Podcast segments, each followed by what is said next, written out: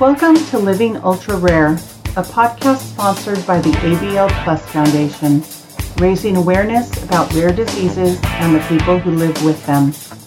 And now, here are your hosts, Paul Bitterman and Barry Funkhauser. Hello, you're listening to Living Ultra Rare, presented by the ABL Plus Foundation. I'm Barry Funkhauser. And I'm Paul Bitterman, and we're having inspiring conversation with those living with ultra rare disorders and their caregivers. And today we are welcoming Riley. Hi, Riley. Hi, guys. So nice to be here. Thank you for joining us. So your son, so so let's get into it. Your son Luca is how old now? He will be five next month. Wow, five. And uh, where, where and when was he born? He was born uh, February 26th, in, uh, 2019, in Vallejo, California. And he was uh, perfectly normal, healthy pregnancy, normal, healthy birth. And uh, when when did you first realize that Luca had s- something going on with him? Yeah, I mean, it's always funny because you never think you're going to be that person who's in that situation. You almost can't believe that it's happening. And Luca was my second child. So I instinctively felt like something was off within probably the first 10 hours of him being born um, because he started breastfeeding. He was very hungry and he would eat and eat and eat, but then he would just projectile vomit like everything. Um, not a little bit of spit up, not like just, you know, a little bit of, of burping. He had a good latch. He had he had all the ability and he was taking in plenty of milk, but he just couldn't he just couldn't keep it down. And that went hmm. on for the duration of the three days that I was in the hospital. I'd had a C section and it was pretty obvious immediately that something was was wrong with how he how he was able to either digest things or keep things down. Take So- us into the operating room. The doctors now are assessing the situation. What are they telling you? Do they know what's going on? No, no. In fact, everybody uh, everybody just kept sending me to the um, to the lactation nurse and saying, "Well, he probably has a weird latch, and he probably isn't taking it in the right way, and because he's not." swallowing it properly it's it's reacting badly he probably has reflux and really that's kind of the go round that we were in the pediatrician the nurse, the pediatrician, the nurse, the lactation consultant for the first three months of his life. For me, if I hadn't had a child before that, I wouldn't have been nearly as alarmed. I don't think. I mean, I would have been alarmed, but uh, having had a healthy child who thri- was thriving and and did very well after being born, it was just such a stark contrast that he was struggling badly with something that uh, I kept telling the lactation nurse and the pediatrician, I don't, I don't think it's reflux. I don't think it's his latch. Um, and meanwhile, they had me doing all kinds of things um, because they thought maybe something was wrong with my my milk supply. So they had me. Um, I would feed him, and then I would pump, and then I would feed him with the bottle just to make sure that I could measure how much he was getting. And I would do that every three hours. And I did that every three hours for the first um, eight months of his life. Oh, you, you've gotten into what we call the uh, the diagnostic journey. Every every rare disease patient and their family goes through what we call a diagnostic journey or diagnostic odyssey. Um, it's the process of actually getting a proper diagnosis, which, as you know, with a rare disease, takes a long time. Um, so Luca was finally diagnosed when and with what? Well, it was really interesting because Luca had uh, two major hurdles to being diagnosed. Uh, one, he was an IVF baby who had gone through uh, pre-genetic screening testing as his as an embryo. Um, then he was born in California, that has uh, a very thorough uh, rare birth um, heel test when a baby is born, and they prick the heel and they check the blood and the, they screen it for all kinds of things. So they kept telling us it's so unlikely that this is genetic. It has to be something, you know, wrong with his body, um, or with your body because genetic genetically the likelihood of him after being screened for you know what was like I don't know 150 things through these various these two different genetic screens it, it's just it's just so unlikely that, that that it could be anything other than other than that um, however we we got a new pediatrician when he was I want to say he was about seven months old, seven, eight months old. And as soon as she saw him, she said, the pediatrician before had twin boys who had had reflux. And so she was convinced that it was reflux. But the new pediatrician, as soon as she saw him, said, We've got to do something right now, like really seriously, because he had failure to thrive. He was only, um, he was only 11 pounds when he was uh, seven or eight months old. And she said, we've got to, we got to do something. And I said, well, what, what's the fastest best thing that we could do. And she said put him in the hospital right now. So that's what we did. And we we drove straight to the oakland uh, pediatric hospital uh, the kaiser hospital and they put him on a feeding tube. And then they realized that he needed to be on an elemental formula. And that was the first time that he was able to keep a meal down. And we fed him through a tube. They ran a tube down into his stomach and we fed him through a through a test tube basically that we held up in the air and would would feed the elemental formula into. And um, when they released us he was in there for several days. When they released us and sent us home they had a nurse come over and show us how to do all this. And and we fed him. And that was the first night that he slept more than three hours in a row um, because he was full it was the first time that he wasn't starving. So when we were in that hospital visit, they um, they said, you know what, it can't hurt to run a genetic panel just in case. And we were so lucky because he was born in the Bay Area where there are just so many incredible um, biotech resources for all kinds of things. And um, and so they took some blood from him then. Uh, it took four months for them to run all of the genetic tests, and they ran something like I don't know, like fifteen hundred different tests on him uh, through that that panel, and they diagnosed him on his first birthday. Believe it or not, they called me and they said, We think we know what he has. Now, in that four intervening months, he had a lot of tests. He had surgeries, he had biopsies, he had um, all kinds of different dye tests to look at his GI system and how it was working. Um, so he went through he went through a lot that first year, and of course a lot of blood draws, blood draws every week, which for an infant is really something.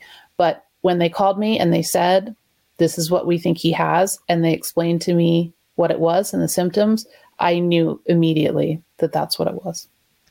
And so it was. T- tell us what it's called first off. It's a little bit of a tongue twister, and sometimes even my husband and I are like, "Is it? Is it this one?" It's chylomicron retention disorder or disease. People okay. say it both ways.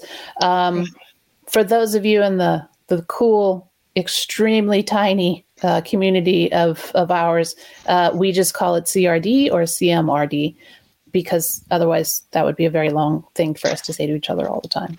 Right now, now, so we're with the ABL Plus Foundation. ABL Plus meaning A beta lipoproteinemia, which is what I have, plus related disorders, one of which is chylomicron retention disorder.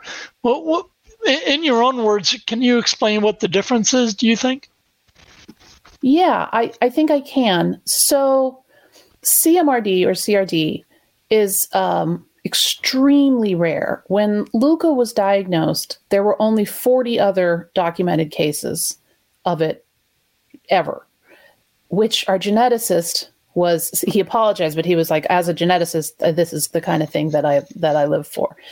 As a parent it was very confusing. Our doctors had no idea what to do. They were like we're going to call absolutely everybody that we can he's missing a gene that allows him to process long chain fatty acids, which are almost entirely what breast milk is made up of.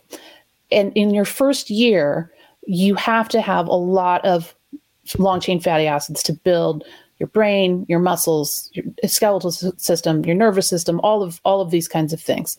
Which is why historically, if you had CRD and it was diagnosed, it was almost always diagnosed much too late for them to do much for it.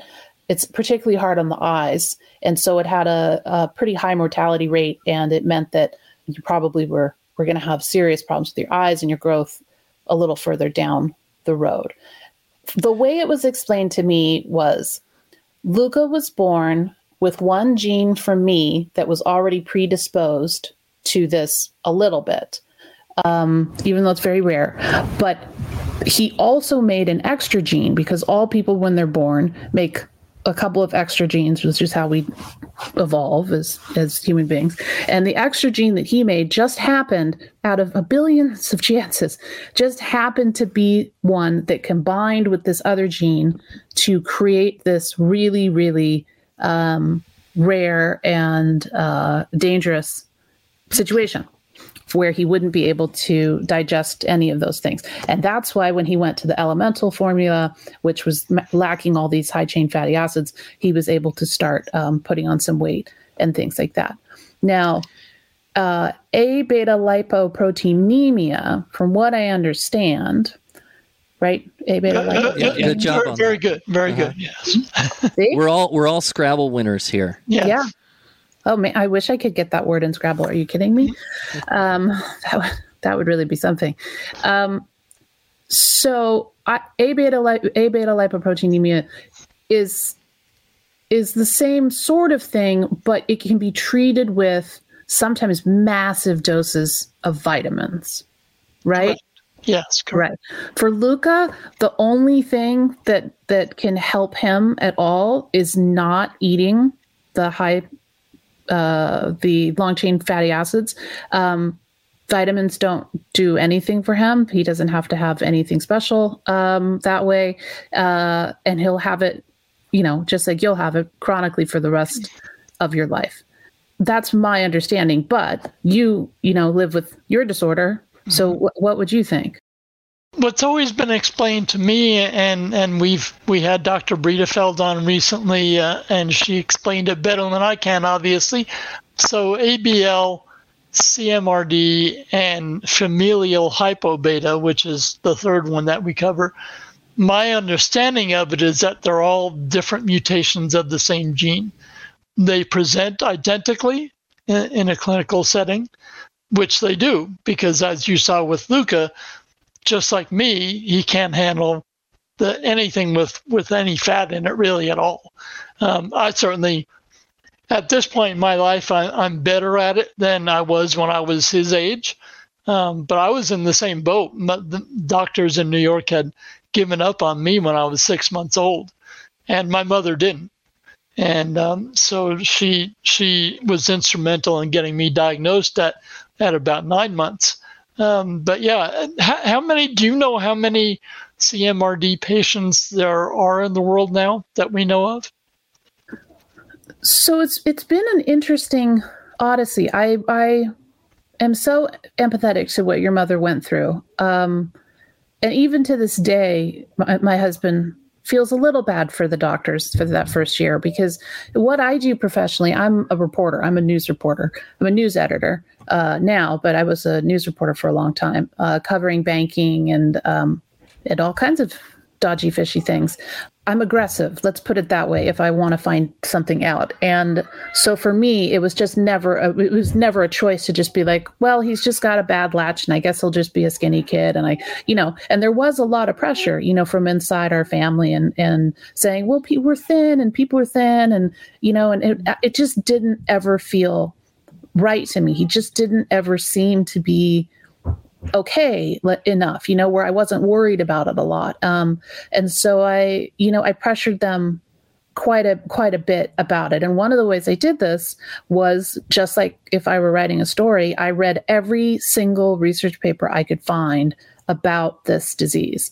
And um, let me tell you, you're the expert now, aren't you? Well, I can tell you they are they are very dense papers. There is some there is some terminology in there that I had to familiarize myself with for sure. Um, but what I would do is read these studies, and then every single researcher that I could find, I would track them down, and I would call them, email them, um, email their hospitals, email colleagues, find them on LinkedIn, anything I would do normally for a story to find somebody and and say, hey, I have this little boy, he has this disease what should we do? What can we do? Can you study him? Like what what are we supposed to do?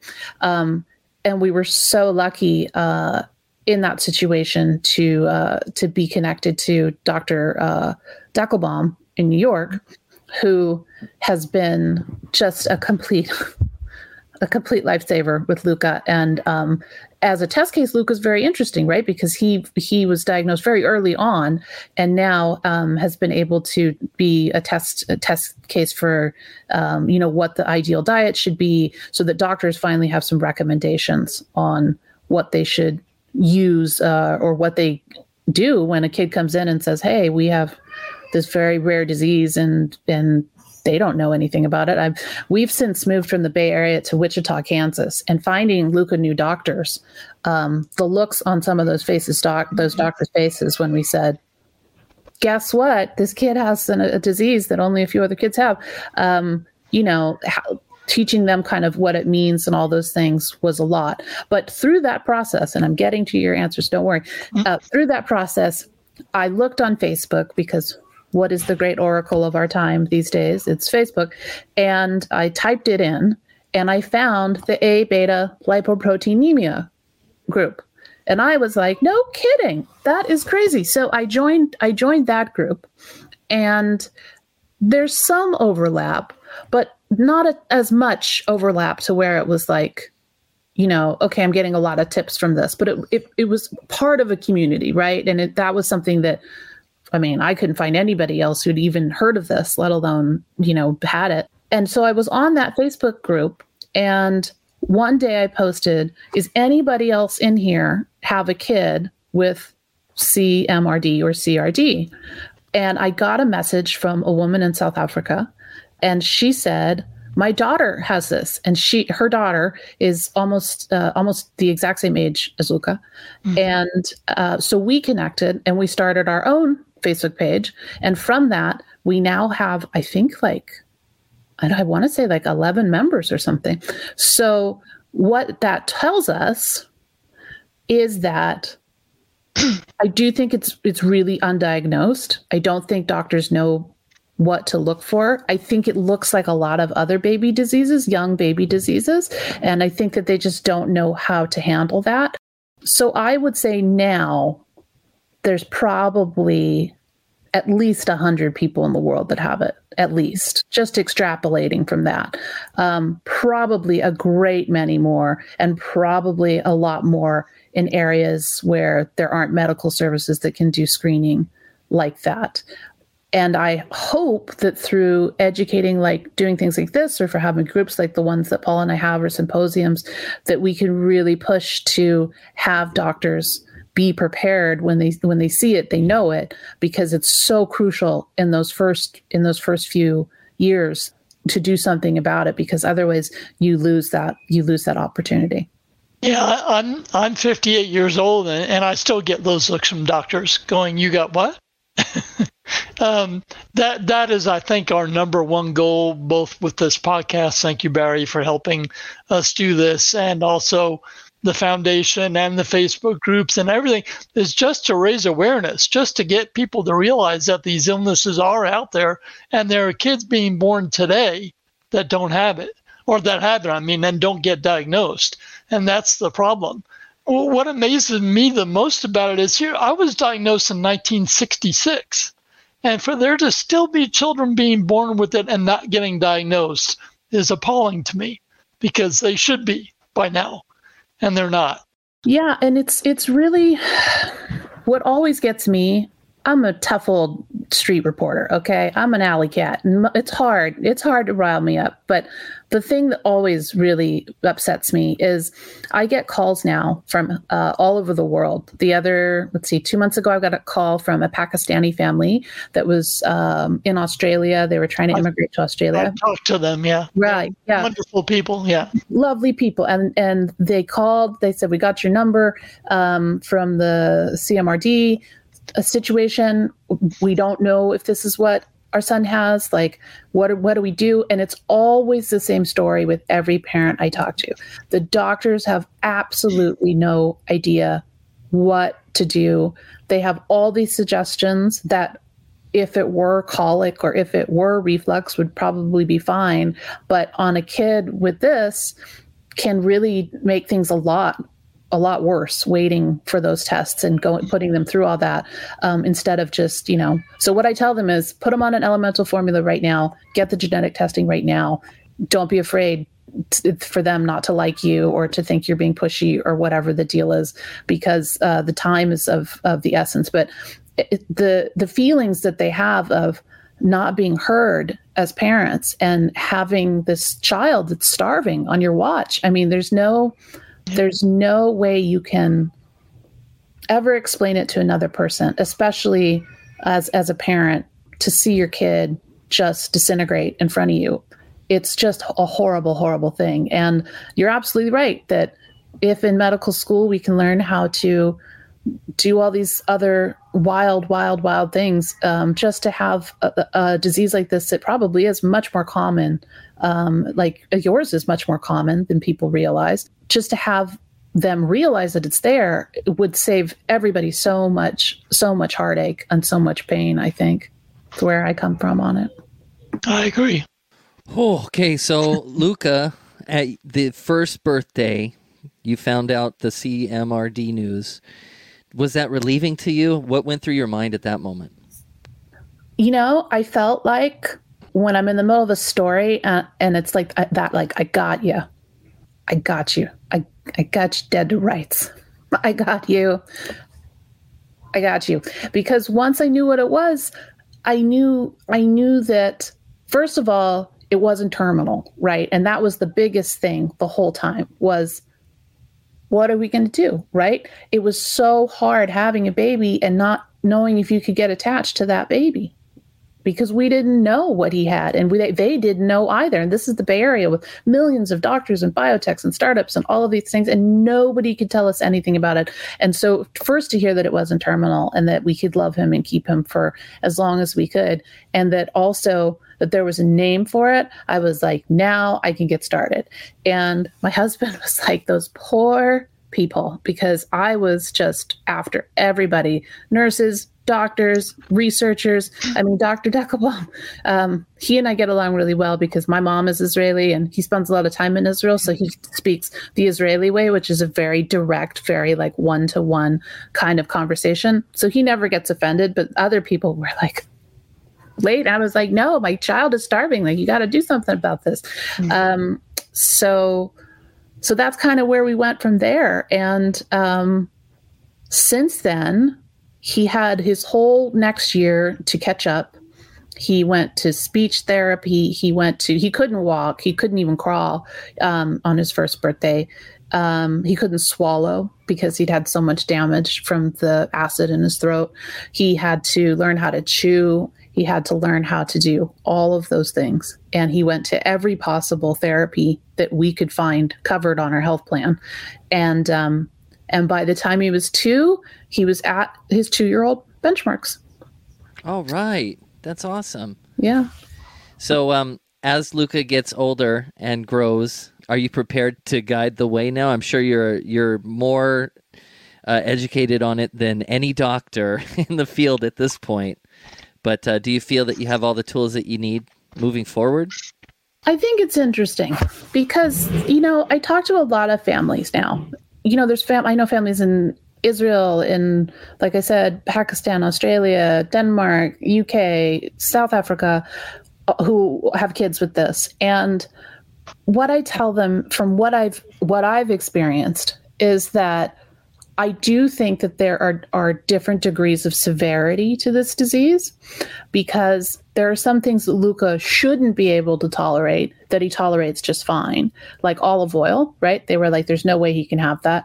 My husband's Sicilian, I'm Israeli Mexican, like he's going to have olive oil or at least be exposed to it, and he tolerates it very well.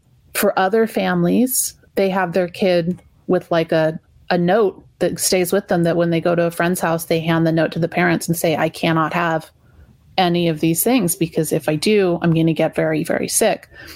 And so it's it's for us it's been a trial and error kind of thing, which is, you know, we'll try something. Luckily, he doesn't have anaphylactic shock or something. If he eats something that he do- doesn't tolerate, it's either just going to come right back up or it's going to upset his, his tummy. But we try one thing at a time and see. He, we're very lucky because he gravitates naturally towards things that that are good for his disease. He loves like he loves any kind of carb first of all. I mean pasta, pita, any kind of that. Like he wants all of that all day long.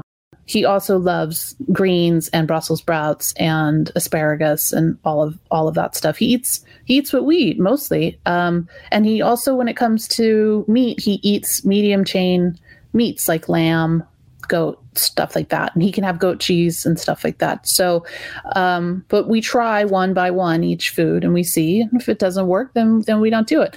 But then I have other friends whose children have it who can't tolerate anything at all or or who still have their feeding tubes in even though they know what it is and they're on the elemental formula so i do think that there are degrees of it so i don't think we'll we'll ever really be done figuring out what the deal is, which leads me to why I'm currently bothering Dr. Deckelbaum, which is I would really like to see, if not Luca, at least one of the kids that we know as a good candidate for gene therapy. Because this is exactly the kind of situation that gene therapy theoretically could fix or help a lot. You know exactly what it is, you know exactly what's missing, you know exactly where to find it, they're young, they're resilient, they're healthy, and I'm currently bothering Dr. Deckelbaum to really consider pushing for that to see if any of these CRISPR researchers would be interested in, in at least trying that. If they try it and it doesn't work and he still has it, then he still has it. He's going to have it for the rest of his life anyway, and he'll eventually have to manage it himself, right? I mean, I'm sure he'll go through a phase where he just wants to eat cheeseburgers and you know, do all of that. And that's, well, he's going to learn the hard way, right? There's nothing I can do about that as a mom. But if they could fix it with CRISPR, with, with gene therapy, um, wouldn't that be amazing? You know, I was I was at the NORD Summit in in DC back in October, and that was one of the subjects they talked about was gene manipulation and how they thought they could they thought they could cure a lot of rare diseases using gene therapy and, and using AI. So that that was really interesting to me. I can tell you, Riley, that you don't have to worry about Luca because yeah, there are varying degrees. I am a very successful case of A beta. Um, there are there are people with it who are not as successful as I am. Um, I'm in the same boat where I can tolerate foods that an A beta patient shouldn't be able to tolerate. I love pizza. I eat it all the time. Um, I get light cheese on it, but I still eat the cheese. Um, you know, there, there are varying degrees of it.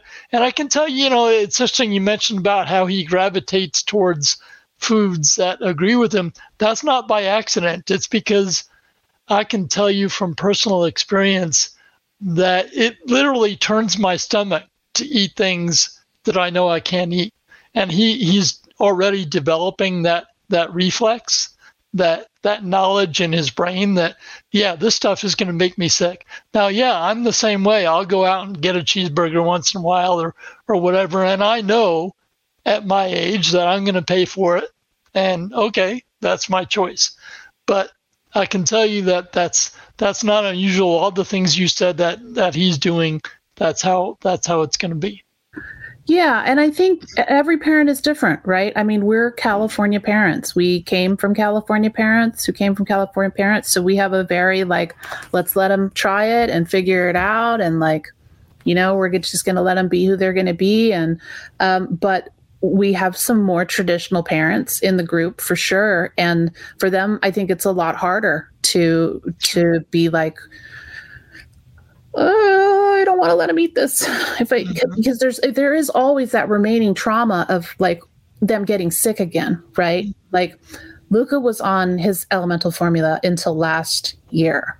And one of the happiest moments of my life, I can say, is when we went to his nutritionist because he sees a nutritionist. He used to see the nutritionist like every two weeks, but now he sees the nutritionist once a year. And I said to my husband, I don't think he needs the formula anymore. Now, my husband was just as traumatized by this whole scenario as I was. And so he was like, I, I don't, I don't think I cannot give him the formula because what if we, like, what if it happens all over again? You know what I mean? And your rational brain says, it can't happen all over again because we know what he has and we're feeding him things that that work and he's going to be okay um, and then if it's not we'll just keep, give him more formula but the part of your brain that's a protective caveman parent is like just keep him on it forever right? And so eventually it was like it was harder to wean leo off of the, the formula than luca i think. Um, and so we did we did stop the formula for six weeks and then we went to see his nutritionist and his nutritionist ran his levels and was like he doesn't need it anymore because what he's eating is is he's perfectly healthy all of his levels are perfect his vitamins are perfect his weight is actually higher than for a kid um, his age he's right in the mid range of everything. And, um, and so he doesn't need it anymore. And that for us was a great relief because our insurance didn't cover it. It was so expensive. Um, but it still is hard. I can tell for Leo to just be like, especially when Luca gets sick or catches a cold, and it's like, oh, he would really like. Oh, I just wish we had some of it. And I'm like, no, we gotta, we gotta cut the cord.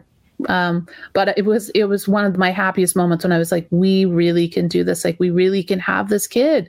We can feed him, and he's to thrive, and he's to be okay, and he doesn't have to doesn't have to have anything crazy or special, you know. Um, which I think is good, you know, which I think is good for him. Um, just to know that that he can take care of himself, you know, if he has to.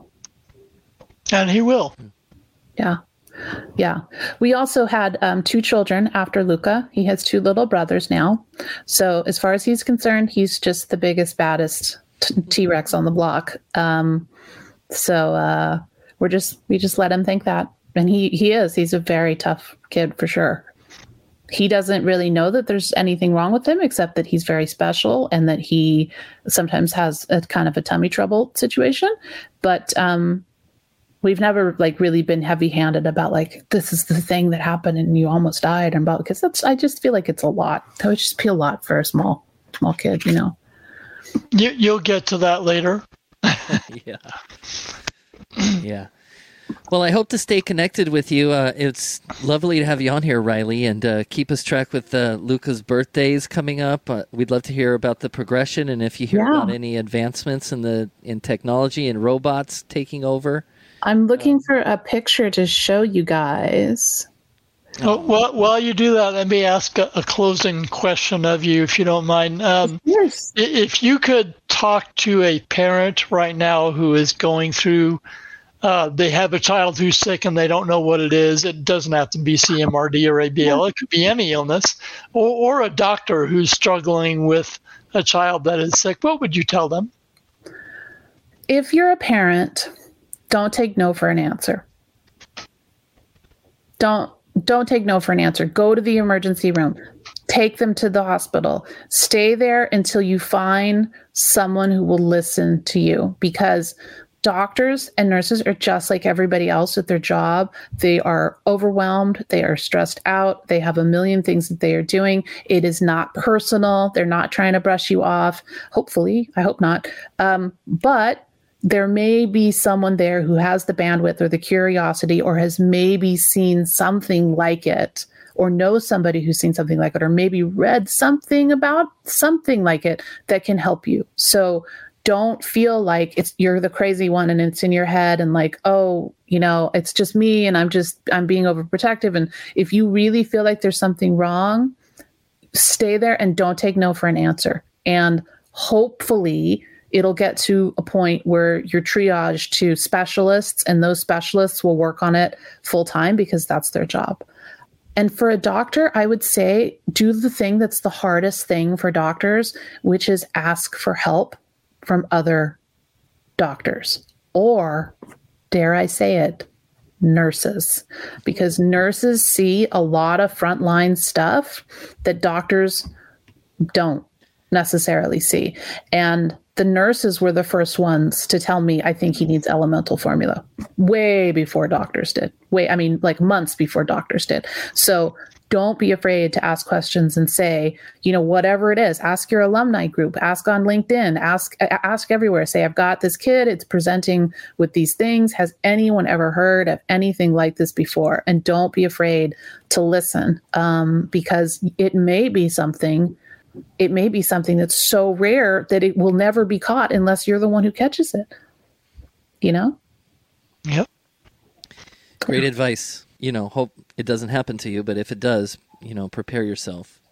Well, right. And I that's another thing I would say to parents, which is it's a hard thing when you hear that you have a kid with a, a, a chronic disability that they're going to have for the rest of their life. It can be a heavy, heavy thing, and you feel like it's overwhelming. And how am I going to do this? This is, I never thought I'd be this person. I never thought it would be my kid. I don't know how to do it. How are we going to afford it? Are they going to be able to live on their own? Are they going to be, eh, are they going to die early? Like, what, what are we supposed to do? Have all those feelings, feel all those feelings, but know that this is the best time in history for this to have happened because there are so many scientific resources and so many humanitarian resources, even if it's just a Facebook group that can reach out and help you and support you through this.